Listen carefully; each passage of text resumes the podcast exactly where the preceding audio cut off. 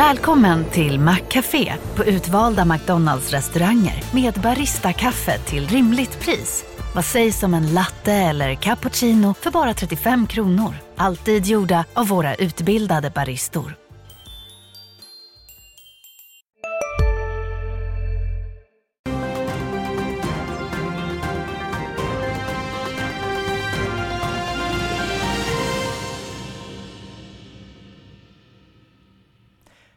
Är den 2 december. Stockholmsbörsen ser ut att sjunka vid öppning och ni tittar på Börsmorgon. Välkomna! Det blev en blandad stängning på Wall Street igår efter onsdagsrallyt. Vi ser asiatiska börser handlas ner denna morgon. USA-räntorna som fortsatt ner igår kväll har vänt upp svagt inför eftermiddagens jobbrapport. Tioåriga statsobligationen handlas på 3,55 procent. Det är 25 punkter ner från före Jerome Powells tal i onsdags som ju gav ett riktigt börsrally. Amerikansk kärninflation ökade i linje med förväntan 5% på årsbasis i oktober. En liten nedgång jämfört med i september och mycket stärker nu marknadens tro att Fed är redo att slå av på räntehöjningstakten. Det följer vi såklart upp här i Börsmorgon där vi också fokuserar på Assa Abloy som miljardsäljer i Nordamerika för att blidka amerikanska myndigheter. Vi hör video, eh, VD Nico Delvaux alldeles strax. Och ödessiffran för börsen då tappar amerikansk arbetsmarknad fart och stärks hoppet om mjuknande Fed. Spänn fast er för i väntan på stora kursrörelser. Och är det så att vi har lämnat botten bakom oss, Stockholmsbörsen har stigit 18% sedan årslägsta i oktober. Det här är en fråga som jag kommer ställa till er, mina gäster. Jag säger varmt välkomna hit. Kalle Söderberg, analytiker på Aktiespararna. Joakim Bornold, grundare på Levler. Hej! Hörni, kickstart på december, det var en stadig uppgång, eh, eller vi har haft en stadig uppgång sedan oktober, även om det ser ut att backa lite idag. Börjar jag känna lukten av ett tomterally? Ja, vi har i alla fall fått en väldigt stark uppgång nu från, från ganska nedpressade nivåer. Men jag tror att exempelvis då dagens arbetssiffra från USA kommer ju vara väldigt viktig och någonstans när blir dåliga nyheter dåliga nyheter kan man också fråga sig. För att nu har dåliga nyheter varit bra nyheter för då tänker marknaden att inflationen kommer ner, Fed kan sluta trycka på bromspedalen. Men, ja, men jag tycker det ska bli, rörelsen idag ska bli väldigt intressant tycker jag på den siffran. Mm. Vad säger du Jocke? Jag tror det fortsätter. Jag, jag, nu är jag alltid positiv, jag är alltid det när jag är här. så det, det, det, vi, får, vi får se vad det är värt. Men, nej, men jag tror det. Jag, jag, tror att det finns nog rätt mycket utrymme för att eh, börsen återhämtar sig lite till innan mm. det är slut. Mm, härligt. Vi kommer ju prata mer om det här Eh, i, under hela programmet. Men jag tänker att vi eh, först faktiskt ska vända oss till Assa Abloy. Låskoncernen säljer ju nu MTech och Smart Residential-verksamheten i USA och Kanada för att blidka amerikanska justitiedepartementet. Därefter att DOJ meddelat att de vill stoppa förvärvet av HI-divisionen inom Spectrum Brands för motsvarande 44,3 miljarder kronor som eh, Assa Abloy aviserade förra året. Med oss nu har vi VD Nico Delvaux och jag byter till engelska. Welcome to the show Nico. I know you would have preferred to keep uh, these re residential businesses but with that said, is it a relief to maybe be one step closer now to acquire HHI? No, indeed, uh, it's it's it's indeed very good businesses that we would have uh, uh, preferred to keep. But as you know, we have to divest uh, these businesses to um, cope with the concerns raised by DOJ. And in that aspect, we are happy that we found a very good buyer for these businesses a buyer that um, is a good home uh, for our people, because that was also important to to give our, our, our people that run those businesses today a good uh, future, and then definitely also a buyer that can bring those businesses uh, further up to the uh, next level. And definitely also a buyer that now um, uh, solves all the concerns raised by um, uh, DOJ, and therefore, indeed, we are confident that now also the judge will approve that HHI um, acquisition because through this divestment to this yeah good company, we solve all the concerns raised by DOJ. But what uh, dialogue have you had with the DOJ is this really the right move? Well, we have not uh, uh, discussed with DOJ specifically about uh, the buyer. That is something that's going to happen now after we, closed the deal with the buyer. But we know, of course, the concerns that DOJ had, and it's clear that again, this is a good buyer, um, a buyer that also has the strength to further develop those good businesses, and therefore we are very confident again that it solves all those concerns raised earlier. Would you be ready to sell more businesses in order to make the HHI deal happen? That's a hypothetical question in the sense that that is not uh, necessary. Again, um, it's very clear where uh, DOJ had uh, the concerns. And again, this uh, solves more than uh, um, the concerns DOJ had. So uh, this, yeah, again, this is just a hypothetical question that is that, that, that is not on the table. Uh, a question which I don't think is hypothetical is have you hedged the, the, purchase price in the HHI acquisition? I mean, since the deal was communicated in September last year, the Swedish crown has weakened from uh, about uh, 860 to 1030 uh, per dollar. Yeah, I don't think that that the SEK dollar is, is, is so much an, an issue in the sense that we buy a company in dollars and and and and that company also has a business uh, in dollars. But it's clear that market conditions today are are different than they were a year ago. But it's it, it's a fact that the company was for sale a year ago and we were the best uh, bidder a year ago. The company is not not for sale today. So in that aspect, also this is an hypothetical uh, um, uh, question. I mean, we bought the company um, a year ago, and uh, you know we are now confident that we finally will be able to um, embrace uh, that company in in our family somewhere in, in Q2 next uh, year when um, the judge finally then will uh, give a positive outcome to to our request. Thank you for being with us on the show, Nico Delvaux. Jag byter tillbaka till svenska. Vad säger ni? Vi hör Nico Delvaux här säga att han helst hade behållit de här bolagen. Är det rätt väg att gå? Det har ju varit lite eller spridda skurar från marknaden eh, kring det här eh, förvärvet. Det får man väl säga. Frågan är ju nu, eh, ökar chansen eller risken att de får köpa det här bolaget om man ska vara lite ärlig, eller lite elak då kanske. Men så är det ju. Det här har ju inte mottagits så där jättepositivt. Det är många analytiker som varit minst sagt tveksamma till det. Mm. Men, men nu lär ju chansen, risken öka att det faktiskt blir av. Och mm. det visar väl rätt tydligt att eh, Assa Abloy vill verkligen göra den här affären i alla fall. För man är beredd att gå ganska långt för att mm. få, få det att hända. Så att det, det, lär, eh, det lär väl hända nu då, får vi mm. väl anta. Mm. Men på den marknaden vi befinner oss i just nu, är det ett styrketecken för Assa Abloy att man har hittat en köpare eh, till MTech och eh, Smart Residential?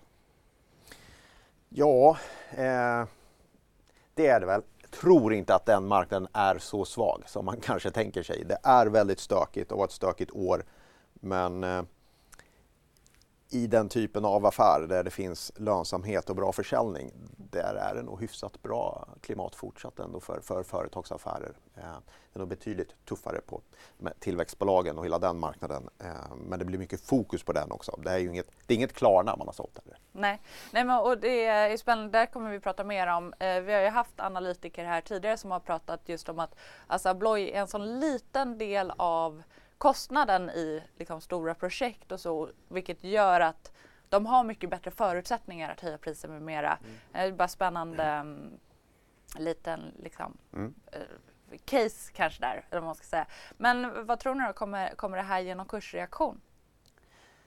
Nej, om jag säga så tror jag inte det faktiskt. Eh, och, och det, det är kanske tråkigt, man kommer en, en stor nyhet, men eh, eh, reaktionen tror jag blir eh, precis som till budet i stort eh, sval. Jag mm. tror inte på någon större kursreaktion eh, idag. Vi får se snart om jag har fel. Ja, det är sju minuter kvar eh, och jag är en sån som gillar att ta ut saker i förskott. Vi närmar oss helg. det känns som att min helg har börjat när jag får stå här med er. Eh, men vi eh, närmar oss också slutet på den långa patentstriden mellan Ericsson och Apple. Det handlar i grunden om, enligt Ericsson, att eh, Apple ska ha använt 5G-teknik trots att ett tidigare licensavtal löpt ut och att förhandlingarna om ett nytt avtal inte hade lett till någon ny uppgörelse. Hur, ska jag säga det, Ericsson har varit otroligt kurspressad även om det kanske inte är en tillväxtcase. Men, men hur viktigt är det för Ericsson att få till den här dealen med Apple?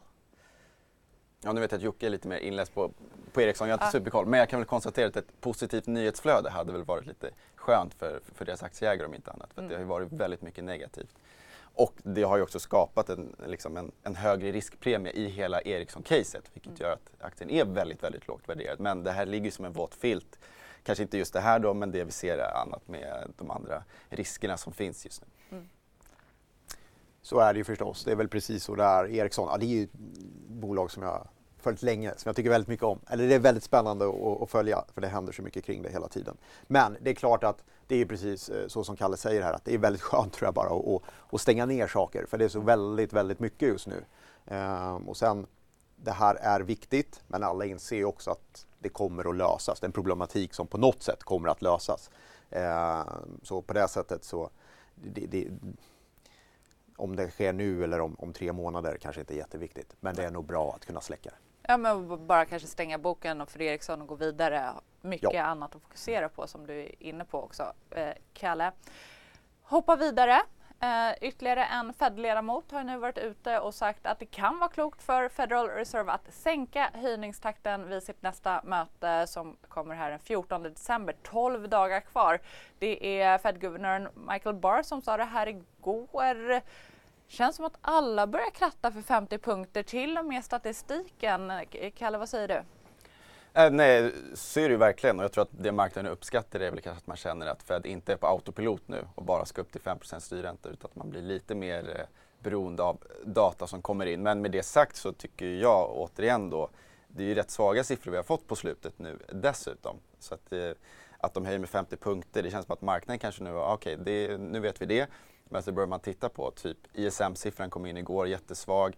Eh, vi får arbetsmarknad idag. Eh, någonstans kan jag undra om man, när rädslan kommer att Fed kanske ändå har höjt för mycket. Eh, vi har en inflation som fortfarande är sticky. Hur mycket ska den ner? Kommer man, när ska man börja sänka räntan igen? Om den ska ligga på 5 styrränta. Men det är ett tufft klimat ändå. Eh, så att, eh, ja, de har krattat med sig för 50 punkter och det kan säkert ske. Jag undrar hur mycket kräm det finns kvar för börsen att ge om det bara blir så. Mm. Men, men vad, vad vore ett bättre scenario då för, för börsen? Ja, det där är, ja, ett, ett, ett, ett, ett drömscenario vore ju typ om man kunde få att vi ser en fortsatt stark arbetsmarknad samtidigt som vi ser vissa, men typ kärninflationen, om den skulle kunna komma ner lite. Eh, så att man får liksom en liten mellanväg någonstans. Det tror jag att börsen hade uppskattat, så man känner att okej, Fed kommer inte höja jättemycket till, men vi kan få en mjuklandning av ekonomin. Det känns som att alla pratar om ska vi få en hårdlandning eller mjuklandning och det känns ju väldigt primärt då för bolagens vinstutsikter exempelvis. Så att, om man kan hoppas på det så ja. Ja, det låter ju onekligen som en julklapp att kunna få en mjuklandning. Eller? Ja, Ja. absolut. Eller så tar vi bara det här nu och så fokuserar vi på 2024 istället. Så ja, nej, men verkligen. ja. Ja, eh, och vi ska ju prata mer julklappar lite senare i programmet också. Blicka in mot eh, 2023. Eh, vill nämna eh, en grej till. Det är ju USAs president Joe Biden som har tydliggjort att stödpaketet Inflation Reduction Act inte var menat för att exkludera Europa. never intended to exclude folks who were cooperating with us. That was not the intention. The intention was to make sure we no longer in a position when there was a pandemic in Asia and China decided they're going to no longer sell us computer chips. Uh, we invented the damn things. Um, you know, so it's anyway, but my point is we're back in business. Europe is back in business. And we're going to continue to create manufacturing jobs in America, but not at the expense of Europe. Mm, inte på bekostnad av Europa. Biden har ju fått en del kritik för det här uttalandet att det skulle vara liksom väldigt inhemskt just i USA. Hur viktigt är det här förtydligandet för Europa och för europeiska bolag? Det är alltid svårt att veta vad som är, är politik och vad som sen är praktik eller vad som kommer ut av det. Det är jättesvårt att veta. Det är väl aldrig fel om den amerikanska presidenten tycker det är bra att öppna upp för europeiska bolag. Men vad innebär det för eh, ABB? Jag har ingen aning och det vet inte ABB heller säkert. Så att det får vi väl se. Eh, däremot är det väl tydligt att man i den stora bilden luckrar upp det här som Donald Trump stenhårt körde med America First, som man egentligen Demokraterna också tog efter lite grann och fokuserade, vi ska fokusera på USA. Och nu är det här kanske ett tecken på att nej, man öppnar upp igen och, och återgår mer till det normala. Och det är väl jättebra. Kanske också visar att eh, USA är starkt på många, många plan men helt oberoende av, av Europa och europeiska bolag, det, det klarar man nog inte av att vara. Så att det, det, det är väl en positiv signal om annat. Sen får vi se vad, vad den signalen är värd i kronor. Det, det är svårare att veta. Mm. Och eh, Det jag också tycker är intressant är för att vi har pratat mycket om eh, att många svenska bolag börjar komma hem lite mer och att liksom, den här globaliseringen och internationaliseringen som vi har sett i många år eh, faktiskt börjar backa tillbaka. Men här känns det ju ändå som att, att man är tydlig att liksom, det gränsöverskridande eh, behövs, att det är ett viktigt samarbete. Ja, och det är positivt för, för världskonjunkturen skulle jag säga. Man brukar säga att just globaliseringen ändå bidrar positivt till tillväxten. Så att, eh, ja, jag håller med Jocke, i grunden är det positivt. Mm. Något som också är positivt det är att klockan har slagit nio. Får se om Börsöppning är lika glad som vi i studion. ska över till Alexander Klar.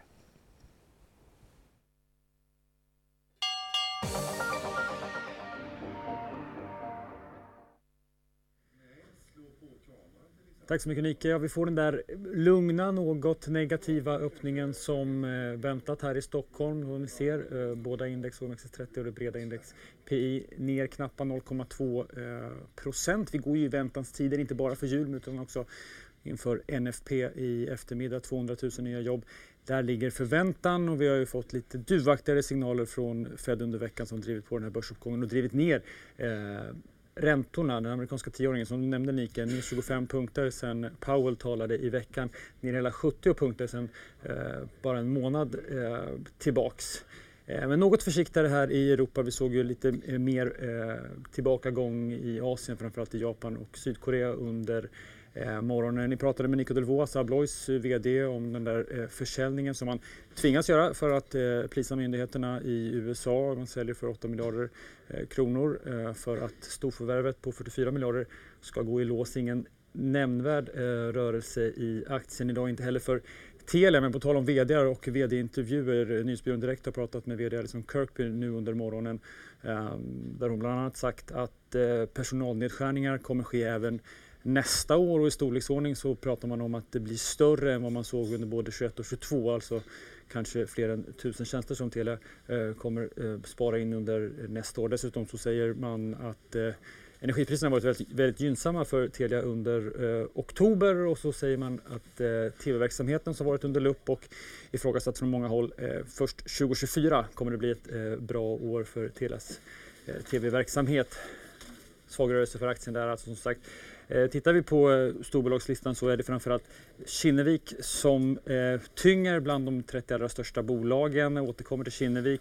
H&M i toppen tillsammans med SCT Ericsson men det är bara små rörelser. Små rörelser också för ABB eh, som på tal om Assa Abloy och som har en del kinesisk verksamhet. ABB har ju invigt en eh, stor robotfabrik i Shanghai. Eh, något sent, två år försenat.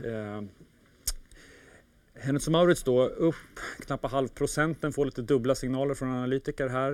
Eh, Goldman Sachs har höjt sin rekommendation för aktien upp till neutral man har en riktkurs på aktien nu på 135 kronor. Samtidigt så eh, den amerikanska storbanken Morgan Stanley tagit upp aktien för bevakning igen eh, med en stämpel undervikt och en riktkurs nere på blygsamma 91 kronor. Så lite olika åsikter om klädjätten där. Eh, Kinnevik då, ner hela eh, 4% nästan. Eh, det är DNB som eh, sätter en säljstämpel på aktien och som också justerar sin riktkurs eh, bara marginellt som man hade tidigare. Men nu säger man 137 eh, kronor aktien, betydligt långt över det. När jag är ändå inne på rekar och rekommendationsförändringar. Eh, Avanza som varit lite i ropet i veckan bland annat efter det här eh, ränteinförandet på ISK-kontot. Vi pratade ju med eh, Rickard Josefsson tidigare i veckan. Eh, rör sig inte nämnvärt men här har SEB sänkt sin eh, riktkurs till 353 kronor och låg uppåt eh, 380 kronor tidigare. Betydligt långt över vad kursen handlas på idag då, runt 215 kronor. Och SBB är också ett bolag vi pratat om mycket nu i veckan. Ännu en eh, bank som förändrar sin riktkurs. Det är Carnegie som justerar upp den något, går från 18 till eh, 20 kronor och har en fortsatt köprekommendation. Och sen ett lite mindre bolag som är värt att nämna i eh, sport och VM-tider. Eh, Gaming Innovation Group, GIG, där har eh, Pareto tagit upp eh, aktien för bevakning och satt en köpstämpel på den. Riktkurs på eh, 35 kronor upp knappa en och en halv procent. Men som du ser Nike, ganska så försiktigt. Eh, över hela brädet tittar jag till large cap, vad som rör sig allra mest där, så noterar jag eh, inte så jättestora rörelser. Hexatronic eh, upp 2% Mips som var en eh, vinnare ner 2,5% idag. Men ganska så försiktigt då, bortsett från kanske Kinnevik.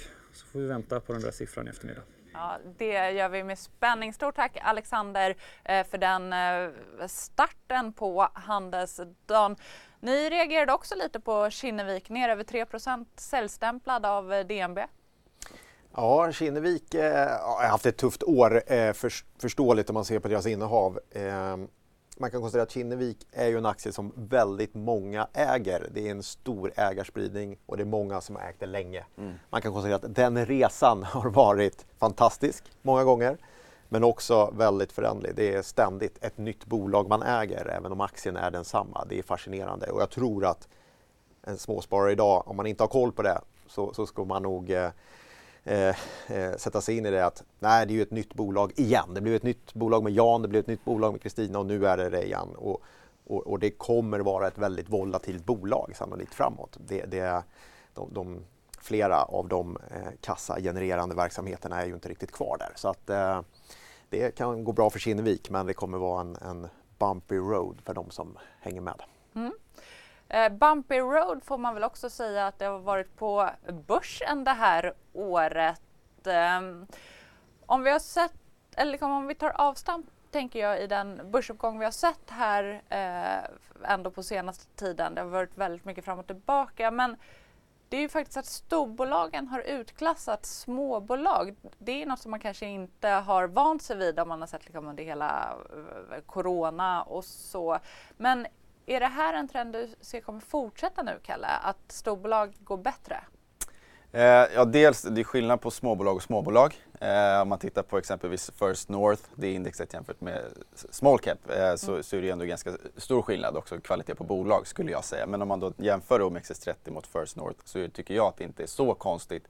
Går man in i en mer nervös, eh, liksom ett nervöst investerarklimat och det ser lite tuffare ut i konjunkturen och alla blir lite mer risk-off då brukar ju alltid större bolag stå sig bättre. Dels för att de har beprövade affärsmodeller, de har ofta en lönsam tillväxt, sunda finanser och de liksom bockar av de här grejerna som kanske många då på en sån lista som First North inte gör. Och så kommer vi från några år med extremt många IPOs eh, som har gjort sig väldigt höga värderingar och nu ser vi att många av de här bolagen de behöver gå ut och ta in pengar nu. Det är inte så kul i det här klimatet om man har en blödande resultaträkning. Så jag tror att det pressar många av de här bolagen i, i det här indexet. Så. Mm. Eh, men sen så, det finns fina bolag där också men de är fortfarande väldigt små. Det finns ju en risk att de är så illikvida många av dem också.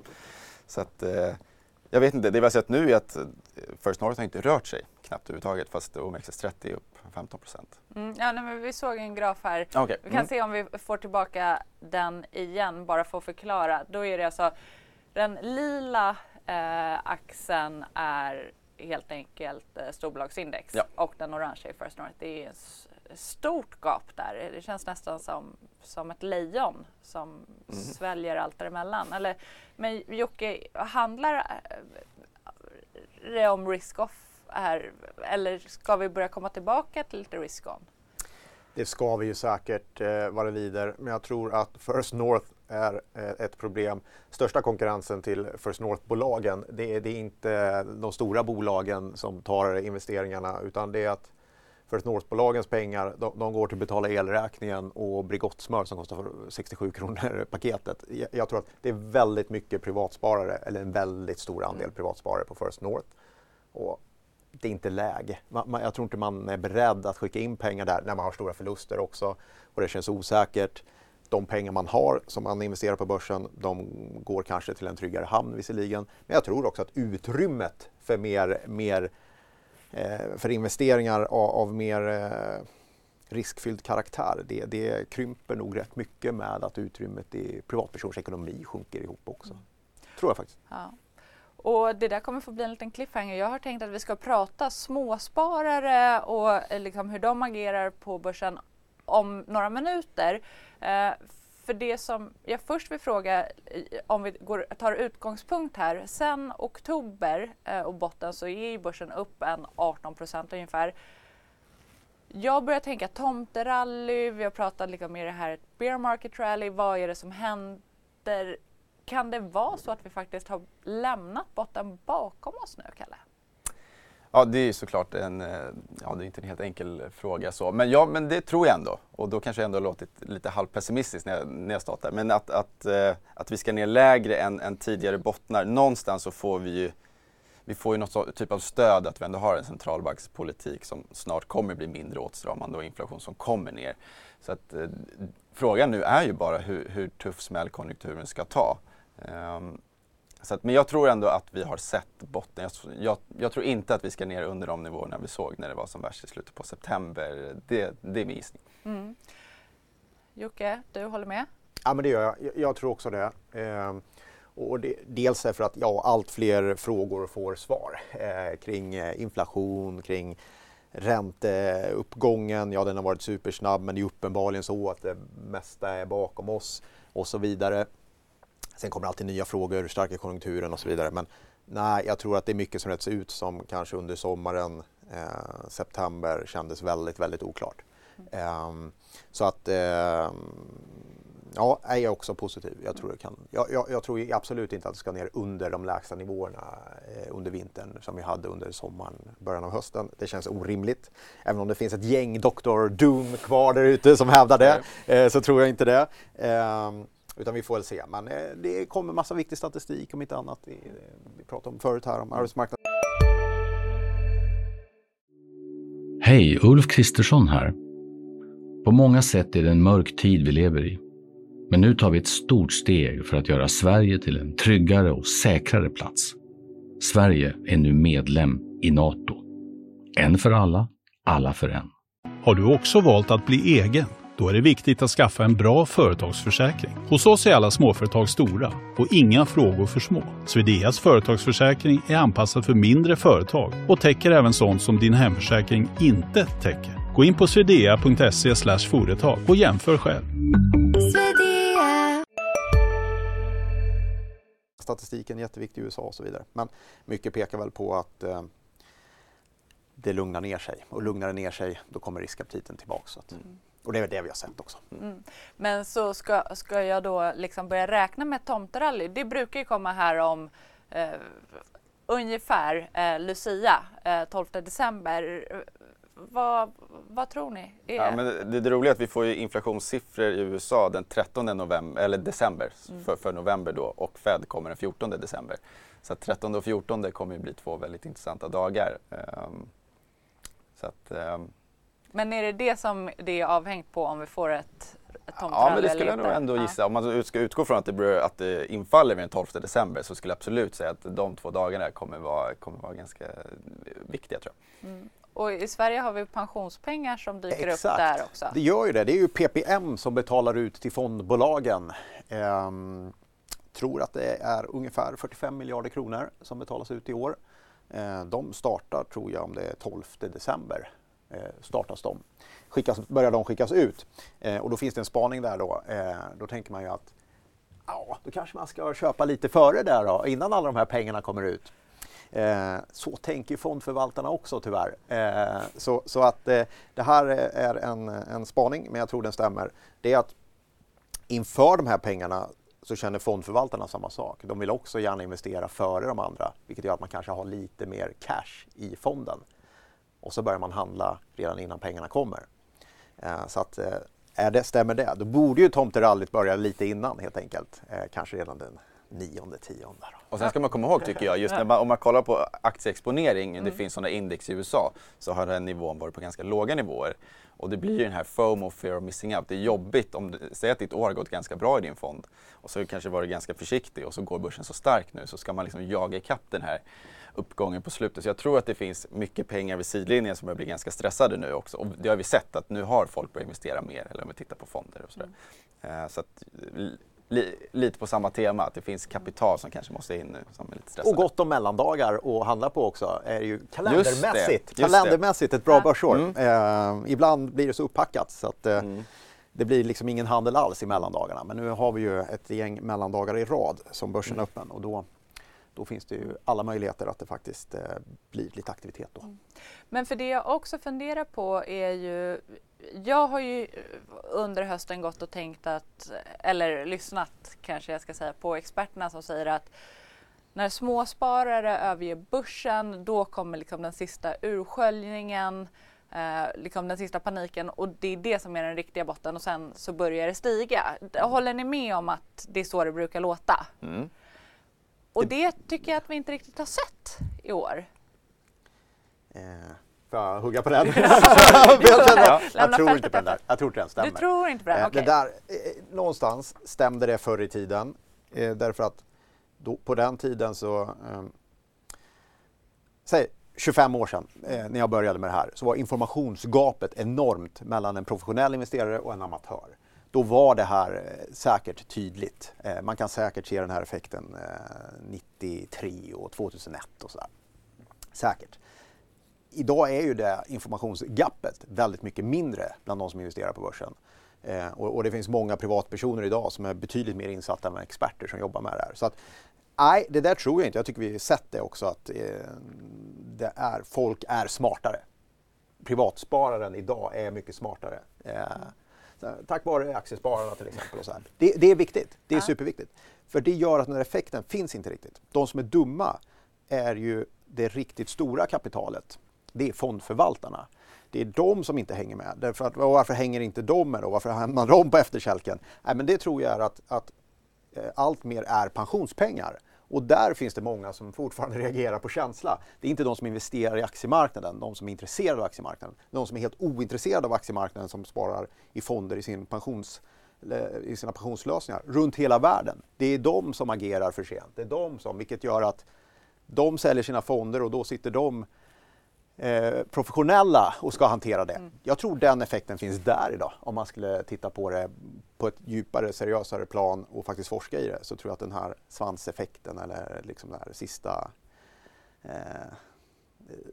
dumb money, det, det, är inte hos privatpersoner som handlar på börsen. Det är hos, eh, hos de stora pensionsstiftelserna och, och de fonder de investerar i, tror jag. Mm. Det är min ja, spaning. Ja, spännande spaning. Mm, det var det. Men, eh, för då... Spännande, det betyder inte att det var bra. det vet man att man är fel ute. Det är där två bredvid den säger Nej, att det var spännande. Eh, eh, det var en spaning som jag kanske inte har hört förut. Nej, jag måste nej. liksom låta den landa lite. För, för det som jag, när jag började prata om den här stora ursköljningen som vi inte har sett, att jag tänkte att det kanske var därför det nu finns så mycket kapital vid sidan av eh, som man nu måste jaga ikapp, som du var inne på Kalle, att, att skälet varför alltid kapitalet har stått vid sidlinjen är för att man väntar på det som då kanske inte längre stämmer. Ja, men jag, ja, men jag förstår vad du menar. Eh, så kan det vara. Sen är det skillnad återigen på, på småspararkapital. Vi var inne på First North och som Jocke sa, det är extremt mycket småsparare där. Så det är skillnad mot att titta på ex exempelvis Assa Abloy mot ett, mot ett mindre bolag. Eh, nu kom jag av mig. Vad, vad, vad, det, det, var, det var en väldigt luddig och öppen fråga, kanske mer spaning. att eh, Är det så att eh, fonder och liksom institutionella investerare behöver jaga ikapp den här stora uppgången ja, mm. vi har sett mm. för att man har väntat på en ursköljning som inte kommer och då kanske också för att den inte längre kommer att komma? Ja, absolut. Men eh, vi pratar om det, vi har varit inne på eh, NFP. Nu tänker jag att vi ska djupdyka lite där. Eh, och vi tar vägen via kärninflationen i USA som kom igår. Vi fick ju Feds favoritmått eh, på inflation, Core PCE, kom in i linje med förväntan. Liten nedgång jämfört med i september. Dollarn tappade räntorna likaså även om de har vänt upp nu på morgonen. Eh, KPC skiljer sig från mer välbekanta måttet eh, KPI eftersom att det grundar sig på data från företagen, inte från konsumenterna. Det här utfallet känns ju som att det passar in i Jerome Powells budskap i onsdags när han flaggade för att Fed kommer slå av på takten. Känns som att allt bara liksom buffas upp nu för, för att vi ska ändå få en mjuk landning. Ja men så är det. Och just den här PC-siffran är väl den som Fed tittar typ allra mest på. Och det som var positivt ur då ett eh, ska man säga, ränteperspektiv är väl då att nedgången också var ganska bred. Att man kunde se det på, på flera fronter. Även om nedgången var liten så var det ändå åt rätt eh, riktning. Så. Mm. Och idag får vi ännu mer makrostatistik eh, som Fed behöver ta i beaktande.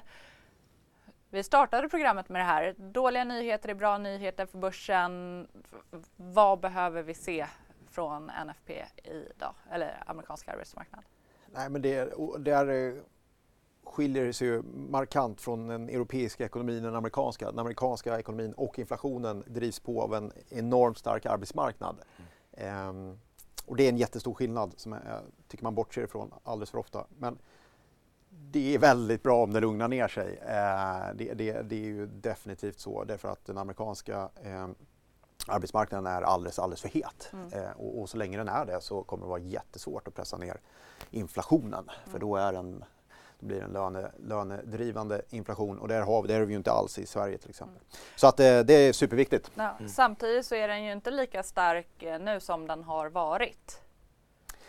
Nej, eh, och, och, där om man då tar kurvan på eh, det, det, här är ett jättebra skolexempel för alla de som pluggar ekonomi nu, hur amerikansk arbetsmarknad funkar. För såg man under covid återhämtningen så är det ju brutal eh, förändring och åter återhämtningen har ju varit, som vi ser det, den har ju varit fantastisk. Mm. Eh, vi har två helt olika varianter på arbetsmarknader eh, och, och, ja, de funkar väl hyfsat båda två, men man kan konstatera att den amerikanska den gör sitt jobb, den, den funkar faktiskt. Så en mm. enorm tapp och sen en jättesnabb återgång.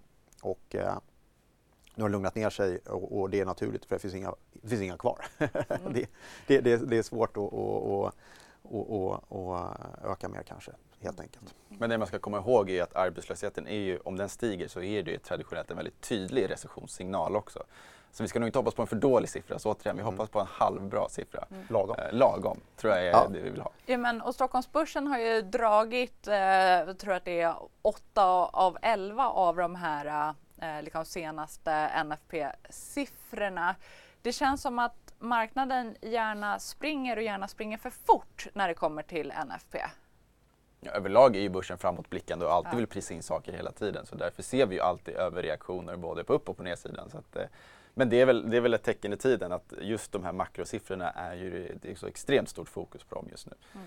Så att, eh, det kanske inte är så konstigt. Mm. I kärninflationen eh, igår på 5 Jerome Powells mjukare tal i onsdags har ju också gett bränsle till börsen.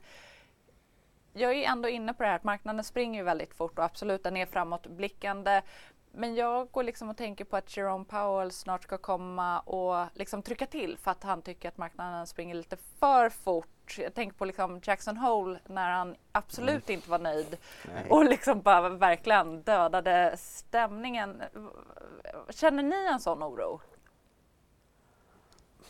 Jag har ju lite svårt för det där. Eh, det där är ju något som, som den svenska Riksbanken också har tagit efter. Det här att man ska försöka styra hur marknaden tänker. Mm jag, jag gillar inte det överhuvudtaget. Jag tycker det, om vi pratar att, Riks, eller att Riksbanken har trubbiga instrument så tycker jag det är, ett, det är så trubbigt så att det, det borde man bara lägga ner direkt. Eller tvärtom kanske, det är alldeles för skarpt. Det är det som är problemet kanske. Eh, men, men det finns en tanke att man ska Få ner inflationsförväntningarna. Få ner inflationsförväntningarna för att då slippa agera. Ja. Eh, och, och, det där, eh, det känns som att vi tagit över det lite i, i Sverige också. Eh, och jag, jag, tycker inte det är ett bra sätt att och styra penningpolitiken på. Ja. Ja. ja nu blir det mer Riksbank här. Aha, Kalle, vill du säga någonting mer om Fed? Annars kan vi gå ja, men in kan på Riksbanken. Ja. Ja. Nej, men, det blir så mycket Fed.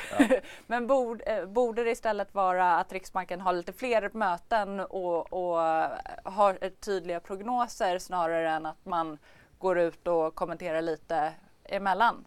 Vore det en bättre väg? Ja, det, jag föredrar det jag föredrar det istället för att det ska vara någon gissningslek och tolkning och, och tonlägesexperter som går in och, och funderar, vad sa han nu? Eller någon som tittar hur mycket han svettas i pannan mm. eller det, det, det, där är, det blir pajigt tycker jag.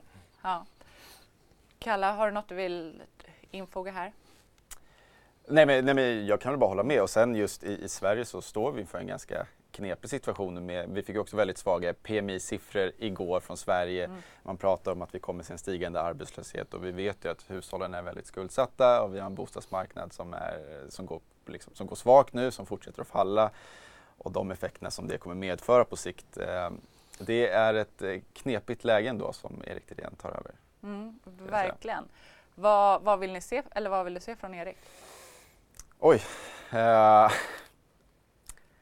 ja, ja, men kanske som Jocke var inne på. Då. Kanske lite mer tydligare raka rör. Eh, lite mer... Eh, eh, vi vet ju från tiden från Finansinspektionen så känns det ju som att han, han kommer vara kanske lite mer restriktiv och kanske då sund i sin, i sin, i sin penningpolitik. Men återigen, vi kommer in i ett läge med, vi har haft fallande räntor hur länge som helst. Vi har haft en död inflation i princip. Vi kommer från en pandemi där det uppenbarligen stimulerades för mycket. Eh, vi kommer från väldigt konstiga tider och folk ska vänja sig med höga räntor. Jag har varit på bostadsmarknaden i tio år. Jag har aldrig varit med om höga räntor. Eh, bara, Inte jag heller. Nej, nej, men bara den omställningen för, för hushållen kommer ju vara väldigt tuff och just då att som centralbank, eller Riksbanken i det här fallet, parera för det här. Um, någonstans är ju svensk bostadsmarknad känns ju nästan too big to fail för, för, för, för, för svensk ekonomi. Så att det kommer ju försöka undvikas till varje pris. Tror jag. Så att det ska bli jättespännande att följa i alla fall. Mm. Men jag funderar på om Erik liksom behöver, Erik Thedéen ska jag säga, vi, vi känner inte varandra så bra. Men eh, om, om det blir en svår övergång från Finansinspektionen där han liksom har haft ett uppdrag till att bli chef för Riksbanken? Jag tror inte det. Jag tror Erik är en bra chef. Eh, även om jag många gånger inte tyckt som honom så, så, så tror jag att han har nog inget problem att leda Riksbanken. Eh, jag tror ingen, han kommer inte ha något problem att vara tydlig. Eh, det, det, tror jag vi, vi, är överens om. Men jag tror också och hoppas att Erik Thedéen fokuserar på Riksbankens uppdrag att sköta penningpolitiken. Jag tycker det kanske har vidgats lite under, under Ingves tid. Mm. Han har ju suttit väldigt många år också, mm. verkligen gjort sitt avtryck på posten. Eh, vi ska faktiskt lämna Riksbanken nu. Vi ska eh, gå till Marknadsstudion, se hur Stockholmsbörsen utvecklar sig. Tycker inte att det är någon helgstämning, Alex? Nej, det är det ju inte. Det är något eh, tråkig stämning, men inte så mycket. Vi fortsatt ner sådär 0,3. Det var väl ungefär vad vi hade eh, förut och vi går ju som sagt i väntan på vad som ska Eh, komma till oss i eh, eftermiddag. Det som verkligen tynger storbolagslistan är Kinnevik ner 5,5 procent nu. Det är DNB, DNB som har kommit med den där eh, säljstämpeln och det som verkligen sticker ut när jag tittar över de bolagen. I andra änden, det som stiger allra mest bland de 30 största bolagen, det är ju H&M då upp 1,5 procent. Flera analyser som varit inne och justerat sina rekommendationer där. Just nu verkar då eh, Goldman Sachs eh, leda över Morgan Stanleys rekommendation. Goldman Sachs gick upp till ett eh, neutral reaktion, hade tidigare sälj och har en riktkurs på 135 eh, kronor. Morgan Stanley som tog upp aktien för bevakning har en underperform-stämpel och en riktkurs på 91 kronor. DNB förresten, på tal om Kinnevik, eh, de kanske är mest rätt just nu. De justerar sin eh, behållrekommendation, sin riktkurs ligger på 120 eh, kronor. Assa Abloy inte eh, mycket rörelse i den efter eh, beskedet där då om att man eh, säljer verksamheter i USA för att få igenom sitt storförvärv. Sen sist så har jag fått uppgifter från Volvo Cars. Bilförsäljningen för november ökade med eh, ungefär 12 procent eh, year on year, något bättre än vad vi såg i oktober. Och när det gäller elbilar så var den upp nästan 20 eh, procent. Aktien svagt nedåt. Uppåt för Solid Försäkring som inte varit så länge på börsen och gjort ett förvärv i Norge köper eh, norska Car Protect på tal om bilar. Eh, det är det de sysslar med där. Eh, men som sagt, det vi fokuserar på idag, det vi väntar på, det kanske är för tidigt att titta på. Amerikanska terminen pekar något eh, nedåt. Spännande att följa vad som händer på räntemarknaden när de där siffrorna kommer eh, senare i eh, eftermiddag. Det kanske är som Kalle sa i studion att dåliga nyheter kan vara bra nyheter för börsen fortsatt här. Eh, allt det där tar vi emot ju i vår eh, sändning. Vi är såklart med er när vi sänder klockan halv tre eh, Non-form payrolls eh, kommer eh, till oss. Tills dess kanske vi kommer ha det lite försiktigt och lite avvaktande, Nike. Mm. Tack eh, för det Alex. Eh, Noterar där att Kinnevik fortsätter ner. Eh, något som vi har pratat mycket om här i veckan är nätbankerna. Jag tänker att ni lite ger mig småspararnas, eh, då kanske också mitt eget perspektiv här idag. Eh, nej men, eh, nätbanker utmanar till bankerna. Vi har utmanare till dem här i studion. Eh. Eh, men eh, när räntorna stiger har ju flera utmanare meddelat att kunder kommer börja få räntor eh, på sina liksom, pengar. Avanza senast i onsdags. Kommer Leveler göra det här? Ja, det var länge sedan vi gjorde det. Ja. Man har fått 1 ränta hos oss eh, eh, ganska länge nu faktiskt. Ja. Eh, Så att, det är ju en no-brainer. det är klart man ska få ränta på sitt konto. intjäningen där, den är ju brutal just nu mm. förstås. och, och 1 procent, vi, vi tjänar pengar på 1 procent. så 0,25 då, det är, ja, det är bra pengar förstås. och det kommer ju krypa uppåt. Det är klart att Eh, ingen, ingen vill ge bort pengar gratis. Nej. Så är det. Så att kunderna kommer kräva ränta. Eh, den är just nu 1 hos oss. Eh, jag tror den kommer höjas hos alla andra också. Mm. Storbankerna har ju varit lite snålare. borde de steppa upp här? Ja, spontant ja. Eh, och, och någonstans är det här, jag tycker att ränteuppgången, det här är ju någonting positivt med den för, för småsparare. Mm. Det faktiskt finns ett helt riskfritt alternativ där du kan få ränta det har ju varit ett problem under några år vilket kanske har gjort då att folk har letat sig ut på riskskalan för långt just för att det har funnits för få alternativ. TINA som vi har pratat om i flera mm. år nu. Eh, men eh, om, om vi då eh, tittar på, eh, det finns ju, eh, eller sparandet kan vi också säga, det, det går ju ner nu. Jag tänker att man behöver plocka ut pengar för att betala elräkningen, betala bensinen och så. Men om vi tittar på hur småsparare har agerat på börsen Eh, så har vi fått statistik från både Nordnet och Avanza. Eh, vi ser att eh, Embracer eh, är mest köpt hos båda, även Intrum, Orran. Kan vi säga någonting om, om det här köpmönstret? Ser ni något mönster? Ja, det finns ju ett mönster att man gärna köper det som har gått ner mest på kort tid. Mm. Uh, om vi tittar Embracer, Storskogen, Truecaller, Orran har kommit ner ganska kraftigt på kort tid. Uh, men sen också att man köper en, en, en del kvalitet också. Ja, Tele2 är också, har ju kommit ner mycket. Uh, mm. SBB håller sig fast där uppe i toppen månad ut och månad in. Ja, nu, och SBB är faktiskt mest sålt på Avanza. Eh, men ja, okay. mest, mm. mest sålt på Avanza, mest köpt på Nordnet Mm -hmm. Ja men tema fastigheter, det har vi inte ens mm. hunnit benämna här i programmet. kanske man har benämnt uh, i alla andra program. Det mm. känns som att uh, spararna har fått upp ögonen här. För det, det känns som att det liksom, intradörrörelserna till och med kan vara rätt stora. Absolut. Uh, det är ju spännande. Man ser att, att SBB är så högt upp på köplistan hos Nordnet och, och, och, mm. och uppe på säljlistan på Avanza. Mm. Uh, Ingen aning vad det beror på. Kan konstatera att Nordnet har en större andel tradingintensiva kunder i sin ja. portfölj. Det kanske är de som har eh, lyckats eh, hänga med SBB upp där. Eh, annars tycker jag att SBB är ett, nästan ett case man får lyfta ut från fastighetssektorn för den är, eh, det har varit så pass speciellt eh, kring SBB och eh, mycket, mycket som har tyngt den med, med den här blankarattacken och, och allting. men å andra sidan, det är klart det har gått ganska starkt, som mycket annat på börsen. Men gynnas ju förstås av att ränteläget klaras upp. Att, ja. eh, det är inte bara det att ränteläget kanske stannar av och, och, det kanske till och med sjunker lite grann. Det handlar ju också om att obligationsmarknaden eh, kommer igång igen, funkar bra, eh, att det går att göra eh, refinansiering där. Så att eh, det är positiva nyheter för fastighetssektorn i stort. Eh, för, förlåt, för det är ju det största frågetecknet för 2023 och 2024 ja. framförallt ja. om mycket av de här obligationerna går till förfall. Mm. Ja, hur ska de lyckas med det? Mm. Är det nu så att allt lugnar ner sig lite, det har varit hela havet stormar det här året, så, så uh, kommer den riskpremien uh, fortsätta att sjunka mm. och då är ju fastighetssektorn uh, intressant för nästa år också. Mm. Och det känns ju som att man vill lämna 2022 bakom sig. Mm. Börja lacka mot jul. Så vad blir bästa julklapparna inför nästa år? Även om jag tar eh, min eh, julklapp där eh, så eh, blir det blandfondens revansch. Är det det hemskaste man kan säga kanske? Jag vet inte. Det är så här, kommer alla sitta där hemma och tänka, vad säger han? Vad står han och säger? Men eh, det är kanske den mest utskällda produkten eh, någonsin. Eh, men blandfonden har sin fördel med att den har en lägre risk helt klart än vad aktie, den rena aktieplaceringen har. Och för många som, precis som du sa, har klättrat längre och längre ut på den där riskstegen bara därför att det finns ingen avkastning i räntemarknaden finns ju nu en möjlighet faktiskt att komma tillbaka till en mer normal eh, riskprofil som man kanske haft och föredragit också. Därför att räntan faktiskt ger någonting. Och om man nu har ett ränteläge där räntorna kanske är på väg att ticka lite neråt också positivt för innehav i räntefonder.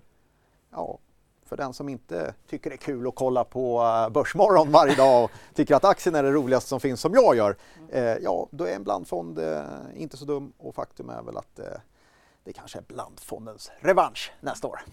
Kalle, gillar du blandfonder? Eh, ja, men jag vet att det finns några, några fina som jag, som jag själv har ägt eh, förr i tiden. Eh, så att ja, nej, men jag kan tycka att det, det, låter, det, låter, det låter vettigt. Mm.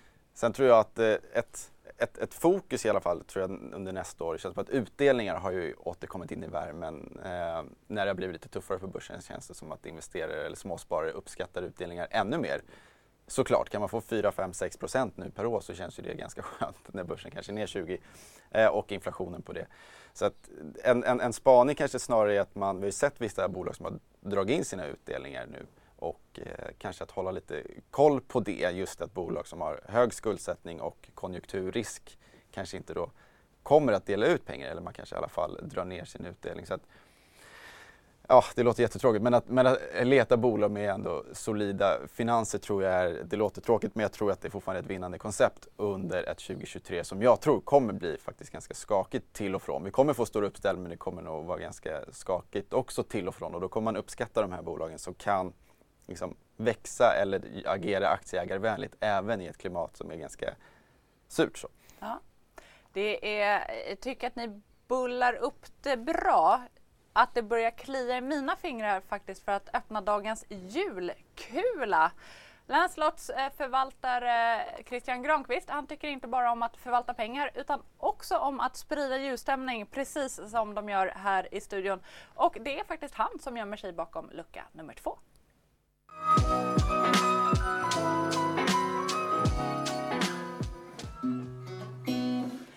När aktiemarknaden blir sur på lite lågkonjunktur så kan ju kurserna komma ner och bliva billiga. För vi vill köpa kvalitet, må hända framåt kan ge en god avkastning så vi kan vara trygga.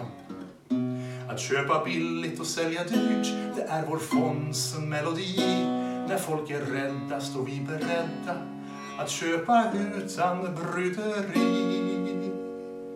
För vi vill köpa kvalitet, må hända framåt kan ge en god avkastning så vi kan vara trygga. Mm, samma tema där. Kvalitet. Mm. Ja, det där var kvalitet om inte ja, annat. Det där var Magiskt. Kul att se folk som har en alternativ karriär och, och hoppa över om saker och ting går fel. Ja, lite som SEBs VD, har ni sett honom på trummor? Nej. Nej. Nej. Det finns på Twitter. Det, är ja, liten, det blir min eh, karamell till alla eh, tittare. Det börjar faktiskt bli oss, eh, dags för oss att runda av. Eh, NFP eh, kommer vid halv tre. Snälla var med oss då. kommer det bli stort fokus i det i Börskoll också klockan två. Innan dess, mitt i bruset, eh, klockan halv tolv. Det är eh, Skype-grundaren Niklas Sennström som gästar Ida Brusewitz denna vecka. Med det återstår för mig att säga stort tack eh, Kalle Söderberg, Jocke Bornold för att ni kom hit. Tack, tack. Tack för mig. Stort tack också till er tittare. Jag hoppas att ni får en härlig dag och en mysig helg när den väl kommer. På återseende.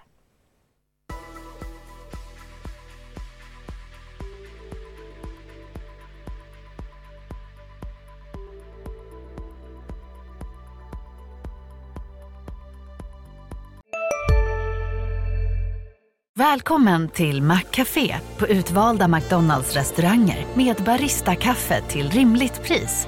Vad sägs om en latte eller cappuccino för bara 35 kronor? Alltid gjorda av våra utbildade baristor. En nyhet. Nu kan du teckna livförsäkring hos Trygg-Hansa. Den ger dina nära ersättning som kan användas på det sätt som hjälper bäst. En försäkring för dig och till de som älskar dig. Läs mer och teckna på trygghansa.se. Trygg Hansa, trygghet för livet.